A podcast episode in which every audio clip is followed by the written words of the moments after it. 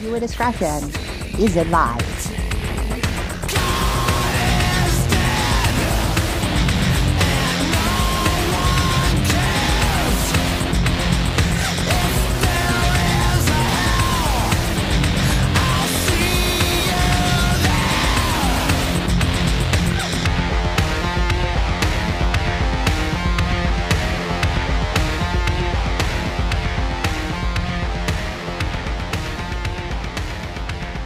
Gospel of Mark, Book 3, verses 28 through 29. Truly, I tell you, people will be forgiven for their sins and whatever blasphemies they utter. But whoever blasphemes against the Holy Spirit can never have forgiveness, but is guilty of an eternal sin. These are sentiments echoed throughout the Old Testament Gospels of Mark and Luke, and into the New Testament Gospels of John and Hebrews. And it carries over into derivative religions, such as Islam. It's the idea that blasphemy of the Holy Ghost will forever condemn one's soul to hell. The ever merciful fucking Lord will forgive you for murder. He will forgive you for child molestation, genocide, and he really, really likes slavery, with specific instructions on how one might keep slaves in a godly manner, as it is written in Abrahamic texts. But don't you dare question his presence within your soul, or else you're going to hell, bitch. I am the Lord thy God. Your fear, it is my love. Fuck God and fuck the Holy Spirit. It's nonsense. And so is the following episode of Cassidy is Alive. What you're going to hear today is pure fiction. Much like the Holy Bible or the Quran. This is how man killed God and the birth of atheism straight from the Encyclopedia of Cassidy. For your own good, don't take it seriously. And if you're offended by any of it, well, that's pretty much the point. This is satire. It's provocative by design. Enjoy the show, and I'll see you guys in hell.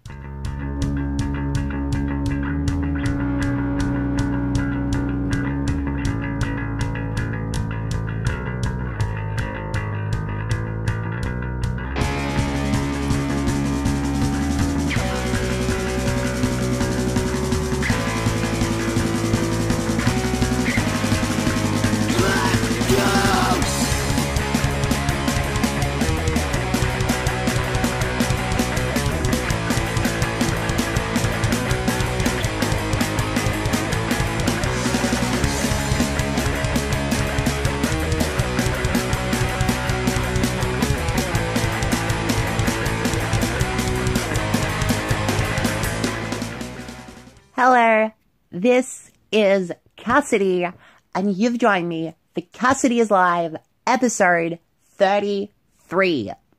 God is dead. God remains dead, and we have killed him. So says Frederick Nietzsche, a spaghetti salesman from Germany. And we'll talk all about the death of God, an epic battle of 1237 that took place on Jupiter in due time.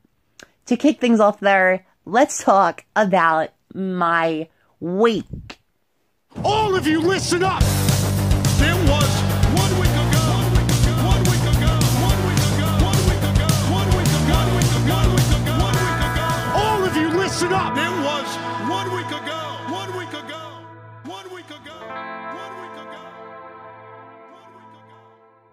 Thank you, Tony. This week, we've got a few things to discuss. First off, I'm fine. A okay. Genuinely, I feel a lot better than I did last week.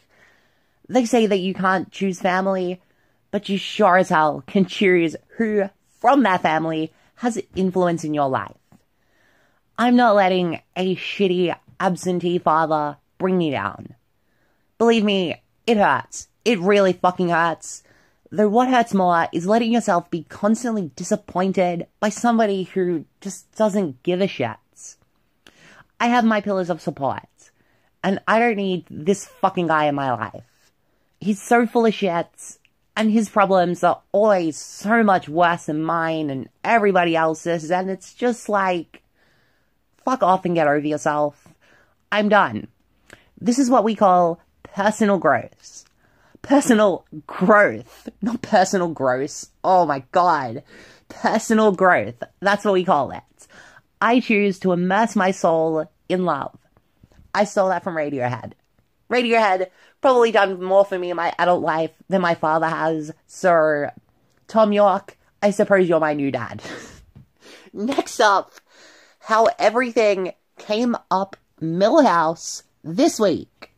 Despite a statewide lockdown, my appointment with gender specialists was confirmed for Tuesday.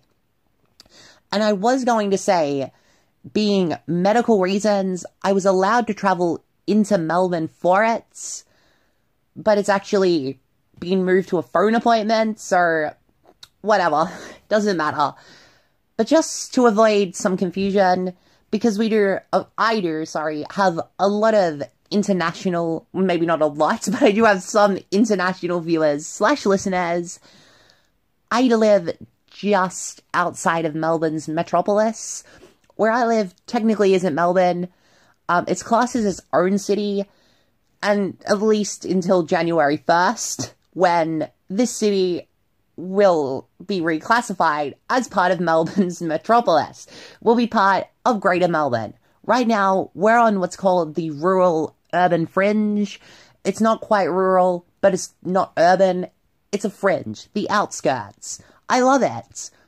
I love the outskirts and I hate the city. I fucking hate Melbourne. I don't want to be in the city, but starting January 1st, I'm technically going to be part of Greater Melbourne and that's just great. But we'll cross that bridge whenever we come to it. The point is, I got my appointment with a gender specialist. Things are moving ahead and things are going to be better. As of the time of recording, it's still one day away, so surely an update is going to follow next week. Awesome news. Like actual awesome fucking news, particularly for me as a Nintendo fangirl. Another one of my all time favorites has come to the Nintendo Switch. Fucking Quake.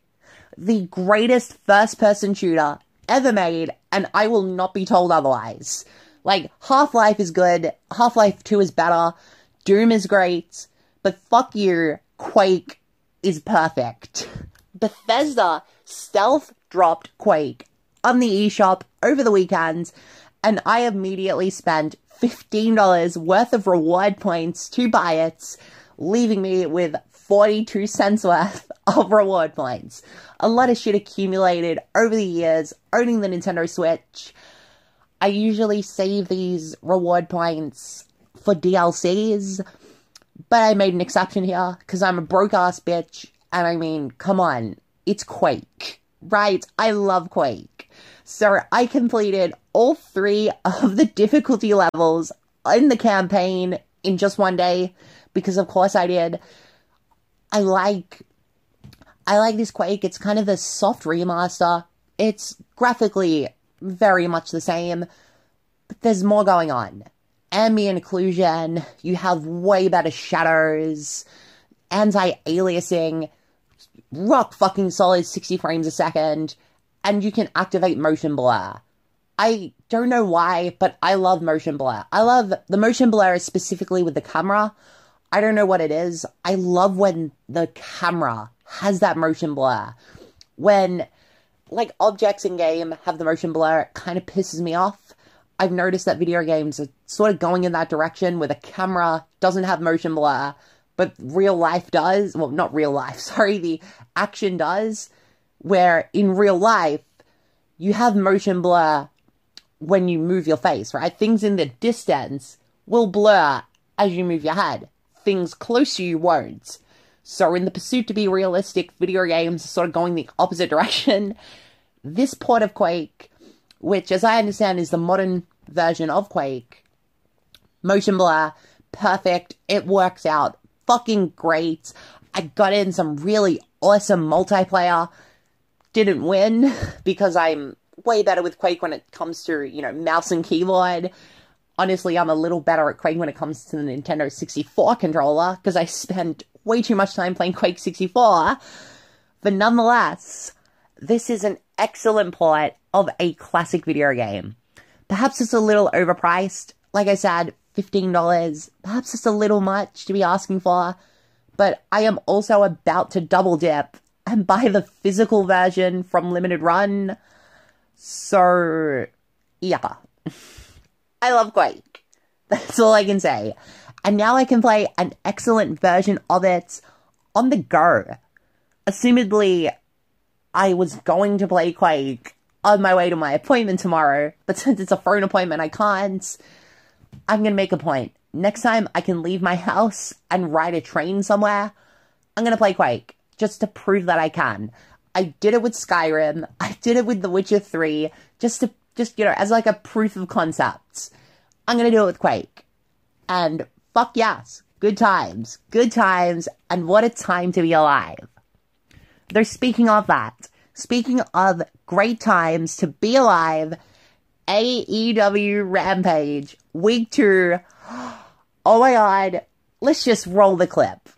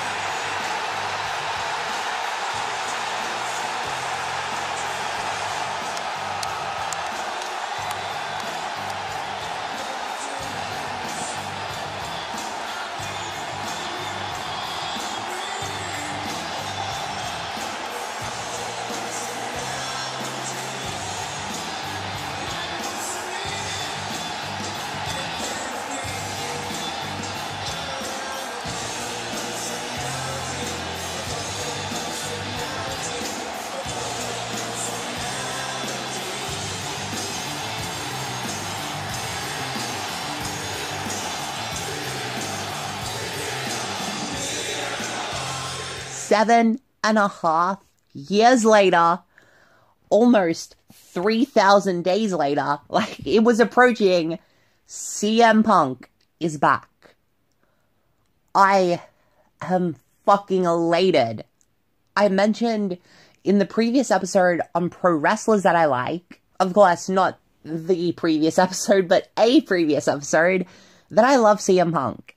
CM Punk drew me back to WWE in 2011 when I was never really a huge fan of WWE. I hadn't watched it in a long time. Not even Bryan Danielson could draw me back. It was CM Punk. CM Punk with this one historic promo drew me back. I've been a long time fan. I liked CM Punk before he ever went to WWE.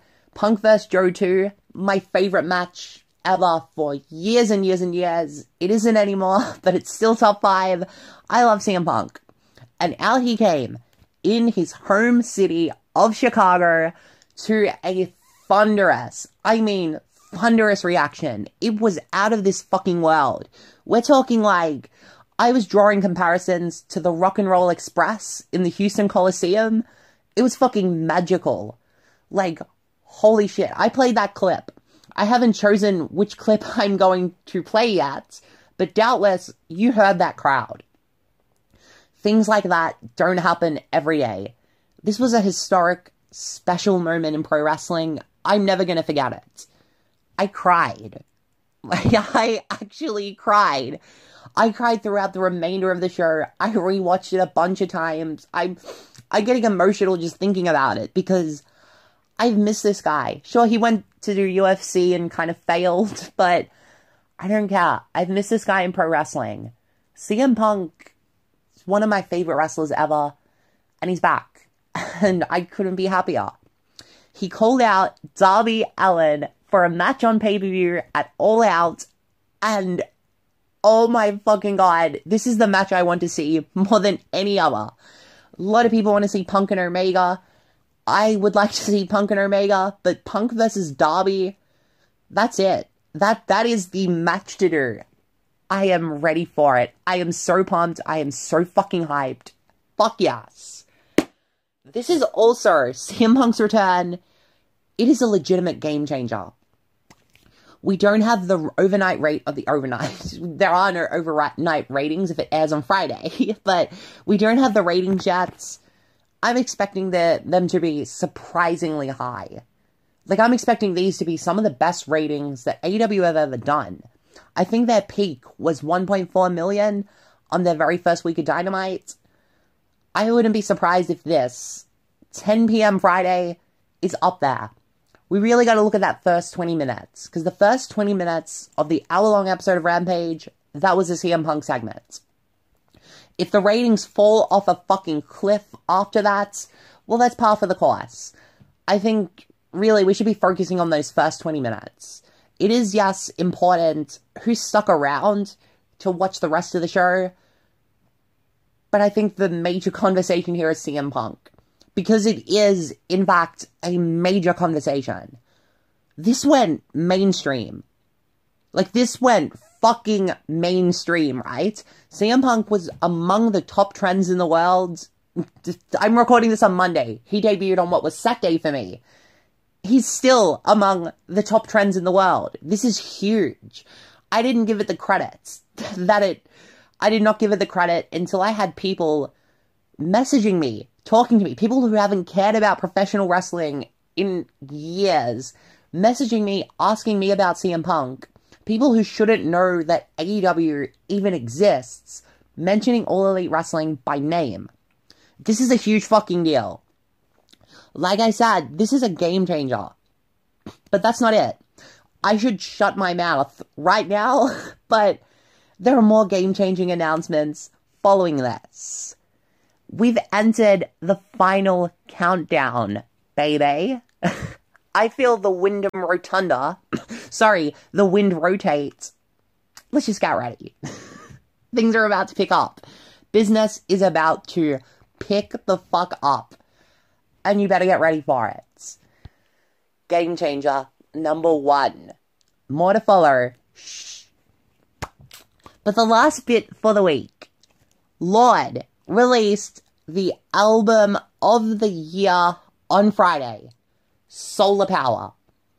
I don't know how this bitch does it, but every fucking record, every record she's put out, and she's put out three albums, they have perfectly described where I'm at in my life at that point in time.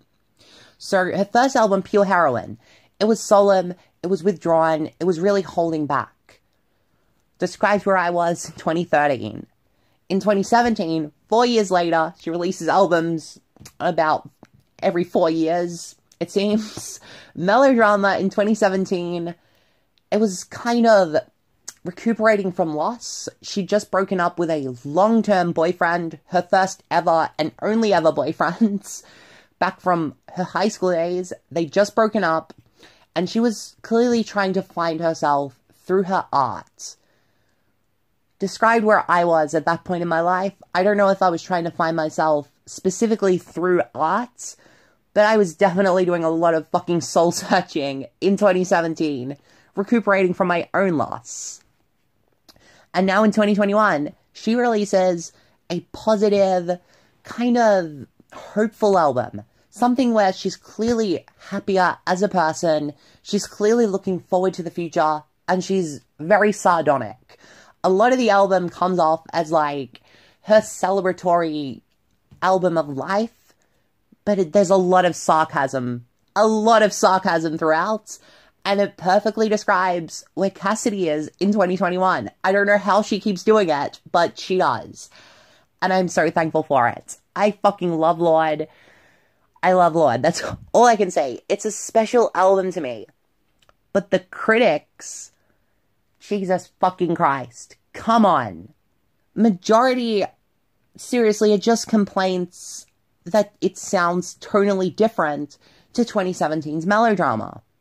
They're critiquing the artist instead of critiquing critiquing the art. For instance, imagine being a writer for the Rolling Stone, calling Solar Power an excellent LP, but giving it a two and a half star review. Like, what the fuck is wrong with you? That brings me to the advent of a brand new segment. Things that are pissing me off.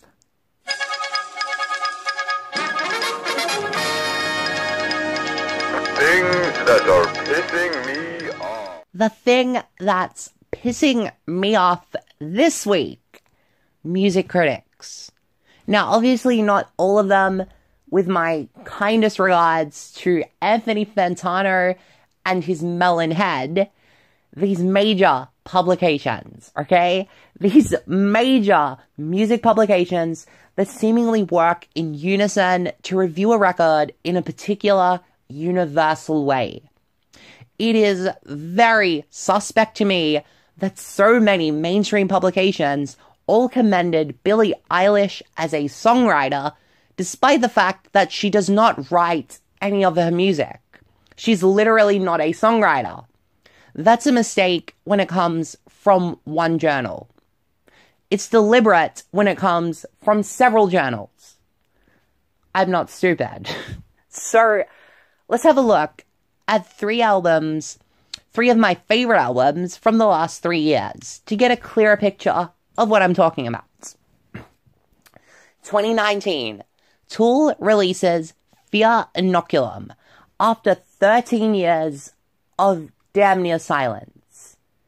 It was undoubtedly so a fucking Tool album. It was inert, right? I- inertia. Just the same thing. But after 13 years, what we wanted as Tool fans was just another Tool album. It couldn't take too many risks. It had to be a very, very Tool album. By and large, that was the major critical response. It was far too similar to everything that Tool had ever done before. I would disagree. I think it's very similar to the most, the two most recent Tool albums preceding this, but nonetheless, it was similar. I thought that was a good thing. I thought that's all they really could do because if they had released something very, very different after 13 years, wouldn't have went over well. But the critical response, this is too similar. The following year, 2020, Deftones drop the incredible album Ohms. It was an awesome LP. It's a further progression of the group, where they're incorporating more elements of shoegaze, math, and dream pop into their distinct flavor of alternative heavy metal. A process that realistically started with White Pony, but you can see it really, really coming to fruition in 2012 with Koi No Yokan. From then, they've just built on top of that. And Ohms was, I mean, it was just a further evolution of that. But the major criticism, it's not different enough. Critics panned Deftones for not taking enough a risk. And now in 2021, Lorde's Solar Power. Well, cry me a fucking river. This is too different. You can't remain inert. You can't evolve. And you can't pull a 180. Maybe, maybe Kendrick Lamar should produce a psychedelic folk album. Maybe that's it. A full 360, completing the revolution. But you know, you absolutely know the critics would pan that for being far too different, right? If Lorde doing a 180 is too different, then surely the complete revolution would be even worse. When was the last time, let me ask you, that Beyonce Knowles took a risk? Her music has remained consistently derivative of the R&B gods for her entire career. There's very little originality to it, and there never has been. That isn't to call Beyonce Knowles a horrible artist. I don't think she is. I think when it comes to top 40 R&B music or pop, She's really up there as one of the genuinely good artists, but it's still derivative. There's very little originality in anything that Beyonce has ever done. Yet, in this echo chamber, everything that Beyonce shits onto a plate and force feeds the mainstream listener is subject to universal acclaim. Look, I'm sorry, Maynard, but it's only good when the Queen does it. You can't be inert. You and Tool, you can't be inert. Only Beyonce can. Fuck mainstream critics. They are so full of shit and they piss me off. With that out of the way, let's summon our inner heretic and celebrate the death of God. Transition. Song of the week time. Before that, though, there's no ad break this week. It's just a song, and it's totally unrelated from the topic this week. This is a punk rock classic and a staple of the 1990s Riot Grrrl movement. From the 93 LP entitled Pussy Whipped, this is the album version of Bikini Kill's most well known track, Rebel Girl. This is one of my favorite songs. Back shortly, my friends.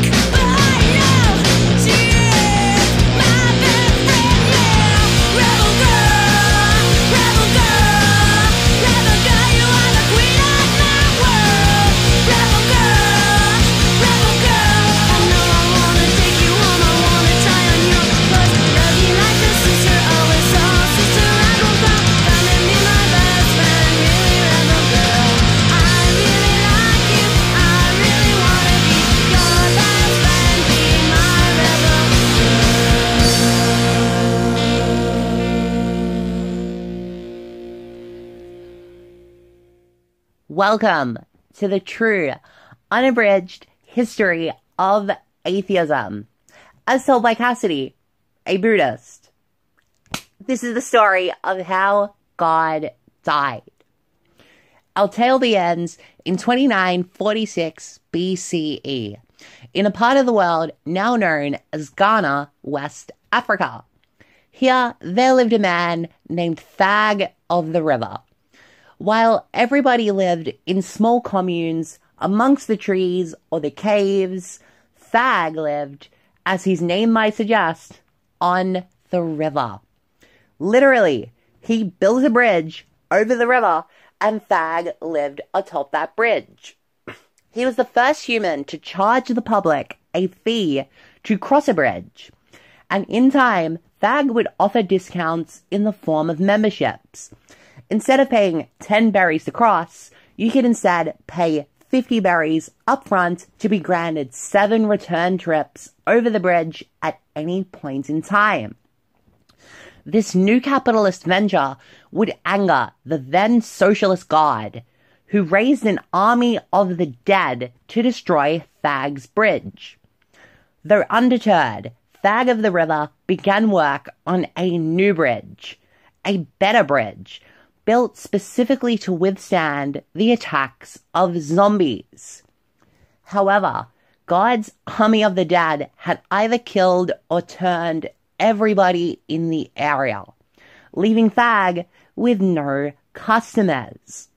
But Thag of the River, you see, he was a very clever man. He rebranded as Thag of the Dead, which endeared him to the local zombie population. And by 2938 BCE, Thag's new bridge had become a booming industry. Like, so many zombies were crossing the bridge daily that Thag had to hire some of the more cognitively intelligent zombies to act as security guards. He also installed security cameras, which incidentally, I'm sorry, which incidentally is from where the English city of Cambridge takes its name. I'm, I'm sorry. now, now God was a little preoccupied at the time. He was going through a divorce. Just a lot on his plate, so he didn't notice for a while.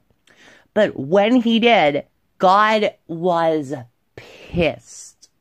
With a mighty grunt, he destroyed the bridge, the zombies, and Thag with a blast of electricity utilizing the mysterious powers of the Goro Goro no Mi.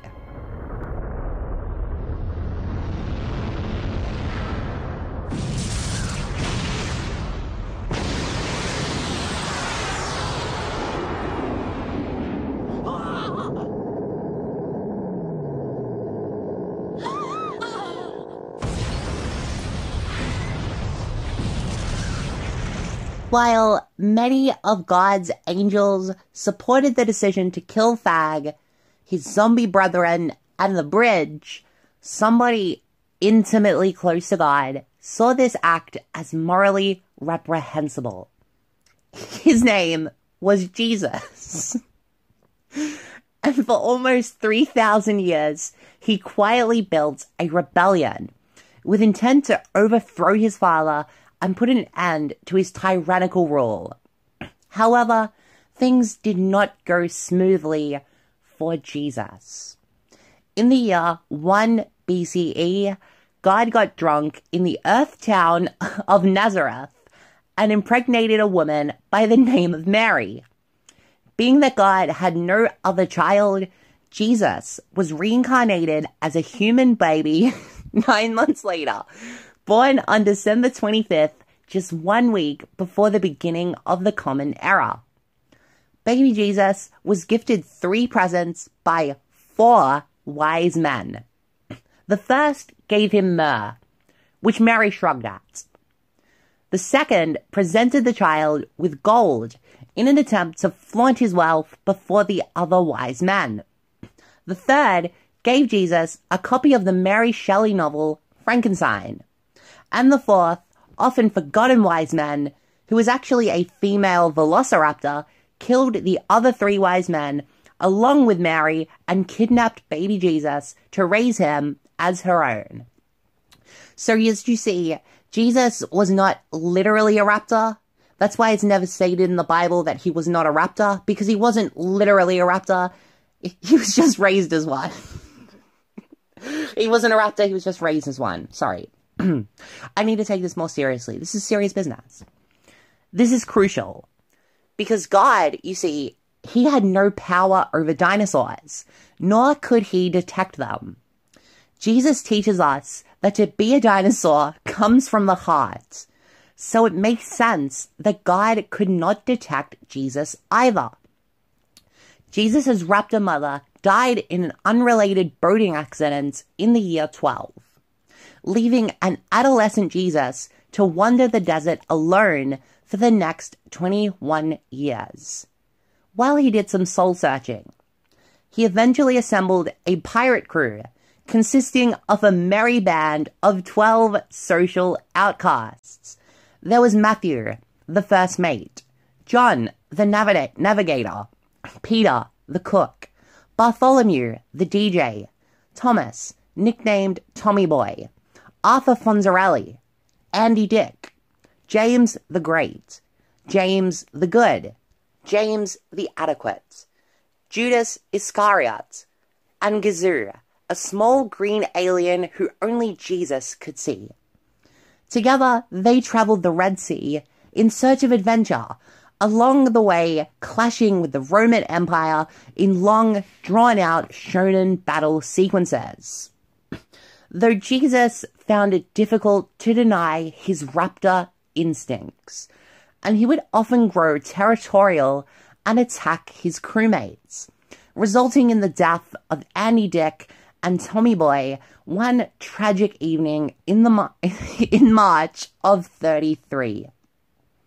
Grown fed up with Jesus' bullshit, Judas betrayed Jesus and sold him out to the Romans. Jesus was crucified and he died shortly thereafter. In his dying breath, he proclaimed, I am Jesus. My hands hurt and I am thirsty. Also, God is a dickhead. Hashtag justice for Thag. Hashtag yeet. Moved by this statement and riddled with guilt, Judas concocted a plan to redeem himself. Disguised as Jesus, Judas would invent the art of trolling, convincing the primitive desert folk that he was Jesus, risen from the grave. This attracted the attention of noted conspiracy theorist, former governor of Minnesota, and retired pro wrestling legend Jesse the Body Ventura, who published the book, Jesus, Did He Real? The Romans, however, banned this book immediately. No copies are known to have survived, but this event did spark a social movement. And those upset by the death of Jesus and subsequent burial of his legacy formed a secret society. They were known as the Universal Defenders, and this would serve as the basis for the atheist movement in the centuries that followed. The first known usage of the term atheist wouldn't come until much later in the year 775. A Mongol conqueror and card carrying member of the Universal Defenders Guild named Takab Igshit. Sorry, a Mongol conqueror and card carrying member of the Universal Defenders Guild named Tucker Big Shits. He had, he had just taken what would eventually be called Thailand. He was asked he was asked what would be next to Conga by an unknown subordinates. And in reply, he said that they would next invade Greece. Though Tucker Big Shit had a mouthful of pork at the time, and the words Athens next were misheard as atheist. Moments later, Tucker Big Shit, he choked and died, leaving his Mongol army with the new word atheist on which to ruminate. At that exact moment, aliens abducted the Mongol army and took them to the nearby gas giant Jupiter, where they were subject to a painful concert by the band Train.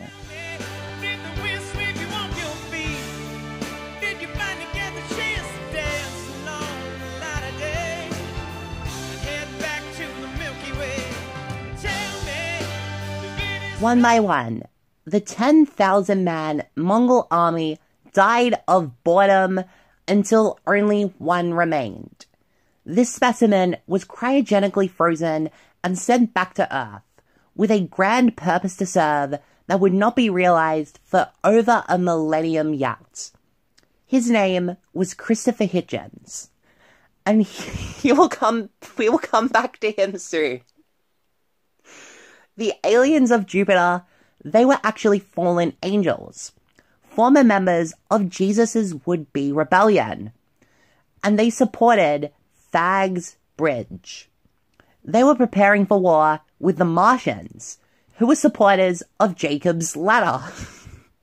this war would climax in the Earth year of 1237 on Jupiter, with both sides wiping each other out completely. The angels and the demons were now out of the question, and it was in the hands of man. So the conflict, it had ended, but the ideological war, it had only just begun. Over the next 500 years, numerous atheists showed up, both within the Universal Defenders Guild and outside of it. Few were pivotal to this history of, and for the sake of brevity, I'm glossing over majority of them. There are two figures from this period to focus on. The 14th century French philosopher Jacques Baguette, famous for his theory on God being mad at women due to his infamous divorce. The second is a British playwright. playwright. Her name was Guinevere Smithy. She was a 17th century woman that had a brief love affair with God. Smithy and God, they went out on a few dates, but it was never serious, and Smithy stopped answering God's calls after the fifth date. She writes in her 1824 memoirs of the brief relationship, and I quote, Oh, fuck. That God thing. Jesus. That whole ordeal took 15 years off my life easily. I'm not one to typically divulge too much when it comes to dating, but God, fuck, he was something else. I have boundaries, and God did not respect them. He kept fucking touching me, stroking my hair, grabbing my hands. I'd ask him to stop, and he would just keep going. Five minutes later, there he was, touching me again, after stopping for maybe 30 seconds. Then I find out that he has a child, but he doesn't pay child support. God was a mistake, and I am still recovering from it years later. End quotes. In response to this, God has described Guinevere Smithy as, quote, a bitch, further denigrating her character, her appearance, and her sexual decency in statements that I am not comfortable repeating. Though the real big dog of the atheist movement rose to prominence in the late 19th century. He was a German spaghetti salesman named Friedrich Nietzsche, and his legacy today can be seen in countless European themed restaurants and delicious pasta dishes. Though, as a vegetarian, I'm not much of a fan, I'll take some ramen noodles instead. Nietzsche, he was also known as an atheist philosopher and perhaps the first nihilist. He is a celebrated figure amongst the intellectually arrogant, the pompous, and people who like quoting his work without context so as to appear smarter than they actually are. Nietzsche is famous for his claim that God is dead. Now, in reality, he was referring to the birth of enlightenment and how associated philosophies had usurped the human need for that kind of superstition.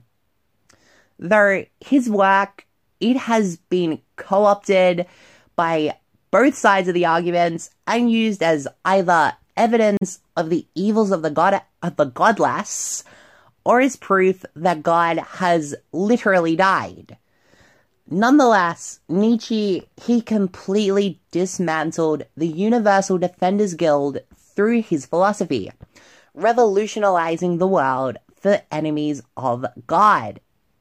No longer was their society a secret one. Atheists were now open, and they were going public. In response to this, God gave he gave spaghetti sentience. And so the flying spaghetti monster was born. And she ruled Europe with an iron fist for 30 days and 30 nights, smiting the enemies of God and greatly reducing their numbers. Famously, the flying spaghetti monster sunk the former Universal Defenders Guild home base in the city of Atlantis. It would be Nietzsche who calmed this ferocious beast. Nietzsche was a master of pasta. He thwarted a disaster that would have been vaster had he not acted faster. And with a blaster, he cast her, that monstrous pasta, into the thereafter, much to the laughter of the city of Lancaster. Frederick Nietzsche died a hero in 1900 something. Now, of course, this was during a period of time when the numbers 4 through 7 were actually outlawed, thus, the exact year of his death cannot be known. So here's Nietzsche. You will be remembered.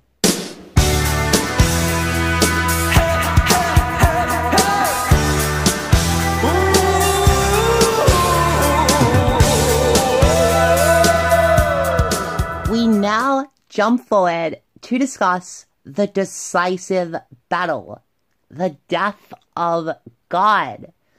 As previously mentioned, Christopher Hitchens was held in cryogenic stasis for a number of centuries, while the atheist forces prepared for this final conflict. It was as the 21st century approached.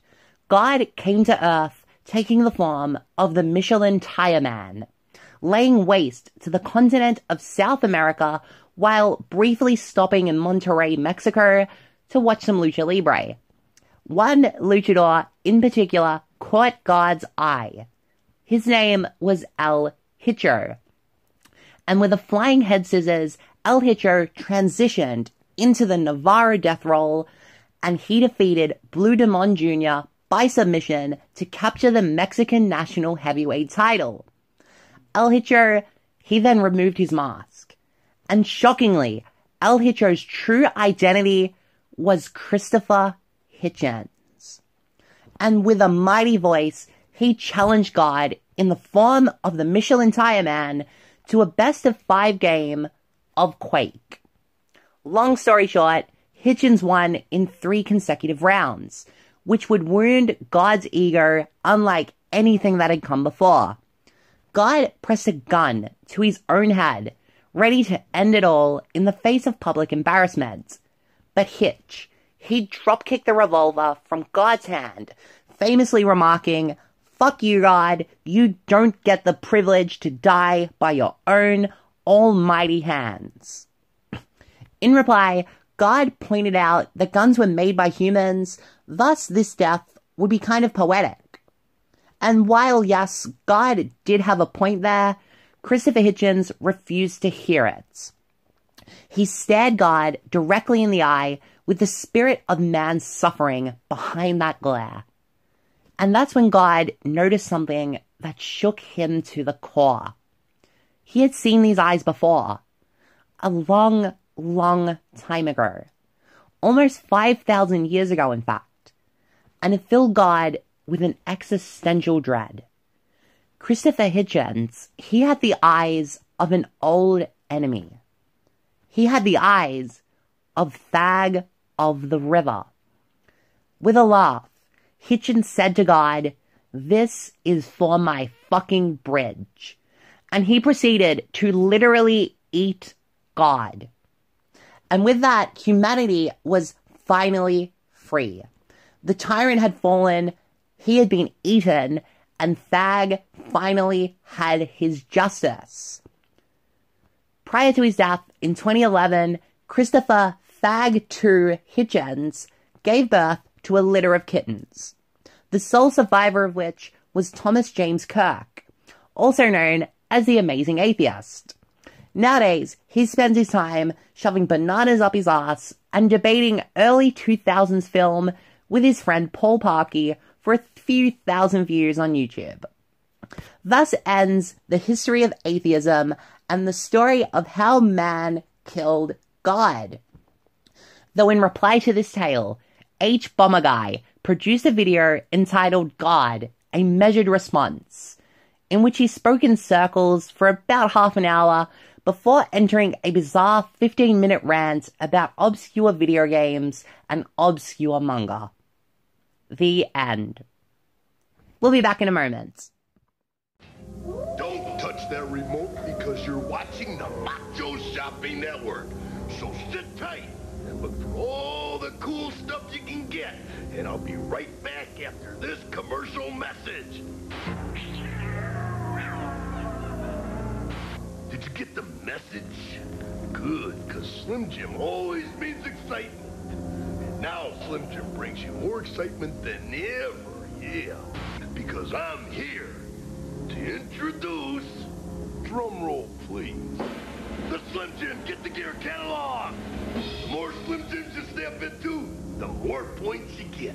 Points you can use to bring home some really extreme merchandise. Ooh, yeah. From clothes to skateboards to collector cars to, uh, Mercedes. Wow. Here's Candy in a Slim Jim Extreme t-shirt. Now you see Candy modeling Slim Jim Extreme boxers. How about this Slim Jim Extreme skateboard? Want to see what these boards can do? Watch Daryl.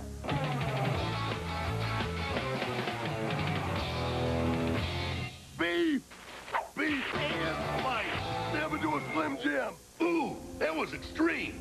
Just like the Slim Jim Extreme skateboard. It's all in the Slim Jim Gear catalog. You'll find posters, collector cars, cool caps, and more. Pick up a catalog wherever you find Slim Jim. Or call the Macho Shopping Network at 888-4-SLIM Jim. Slim Jim gear is also available on the internet. www.slimjim.com. Got it? So pick up the phone and call now.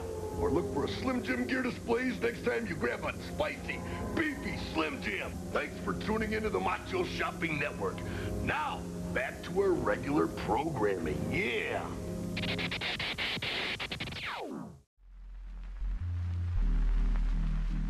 these numbers are still far too high uh, and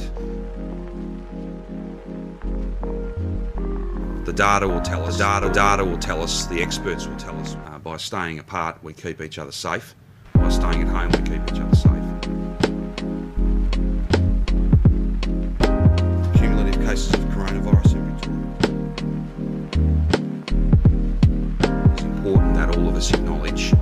these numbers are still far too high.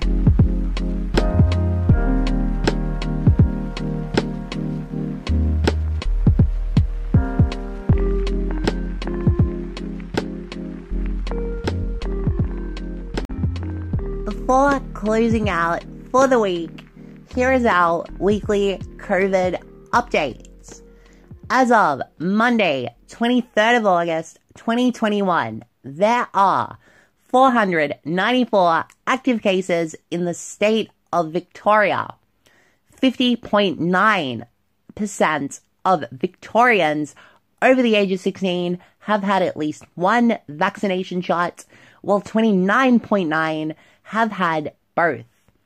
As it stands, 52.3% of the overall population of Australia have had at least one shot administered, making this our first week since introducing this segment that over half of the country has had at least one vaccination shot.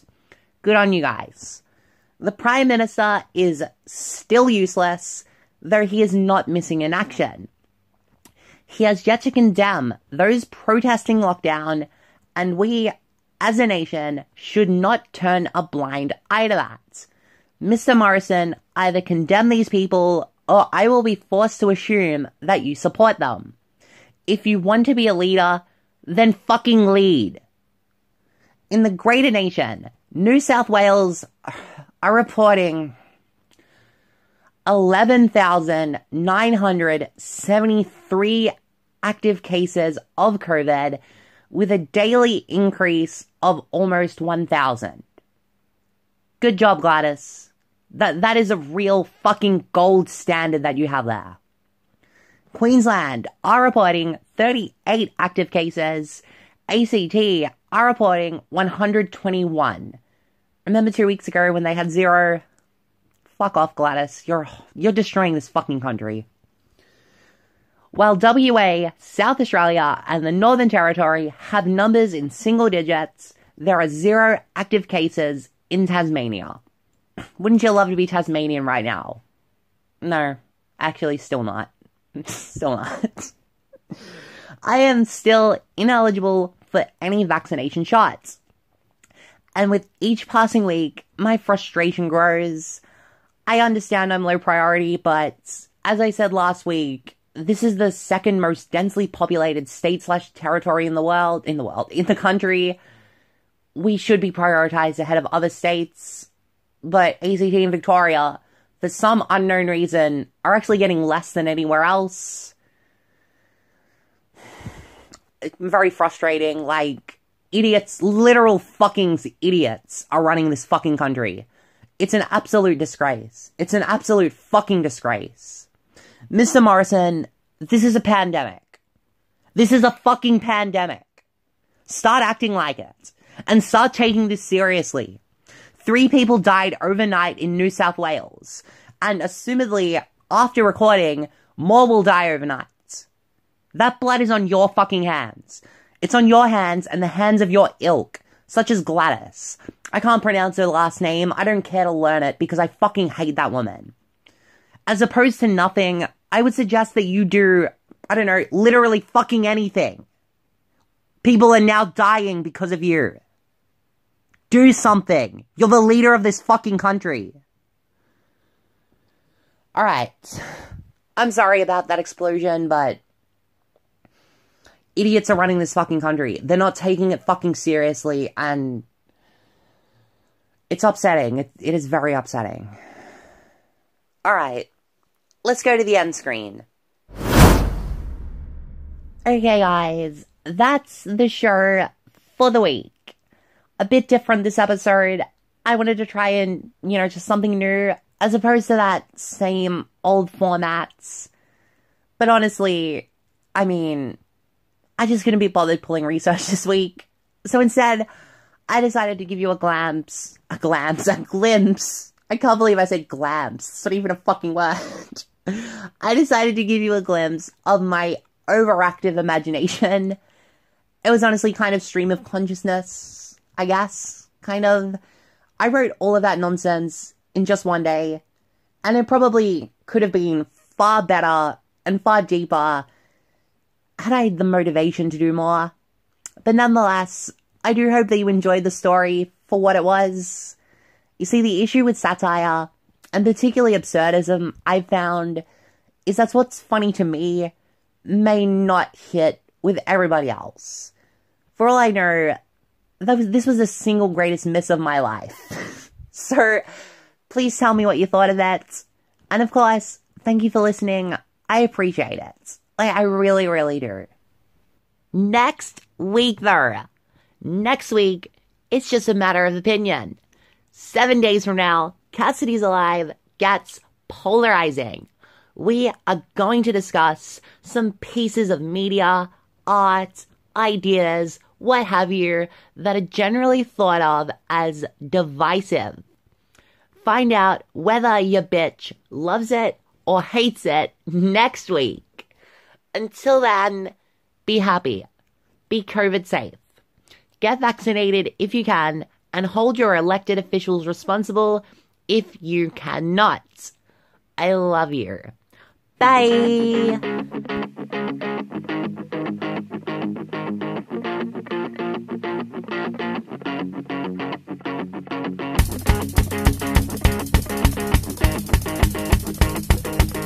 We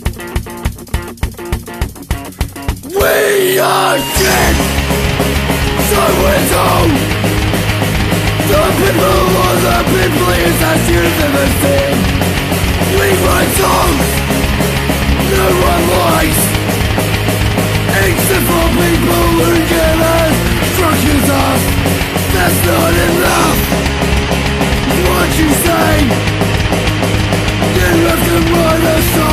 along Now I'm This piece of shit. I rip off every shit out there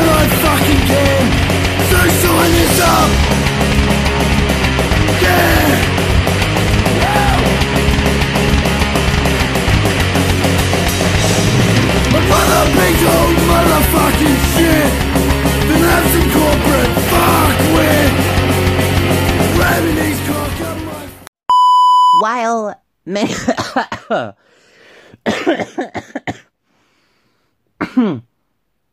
the fuck? I'm gonna leave that in as a blue. No retreat, no surrender. That is Spartan law. I need you guys to protect me, please! Please! And by Spartan law, we will stand and fight. Please protect me! I do not understand! I do not stand under!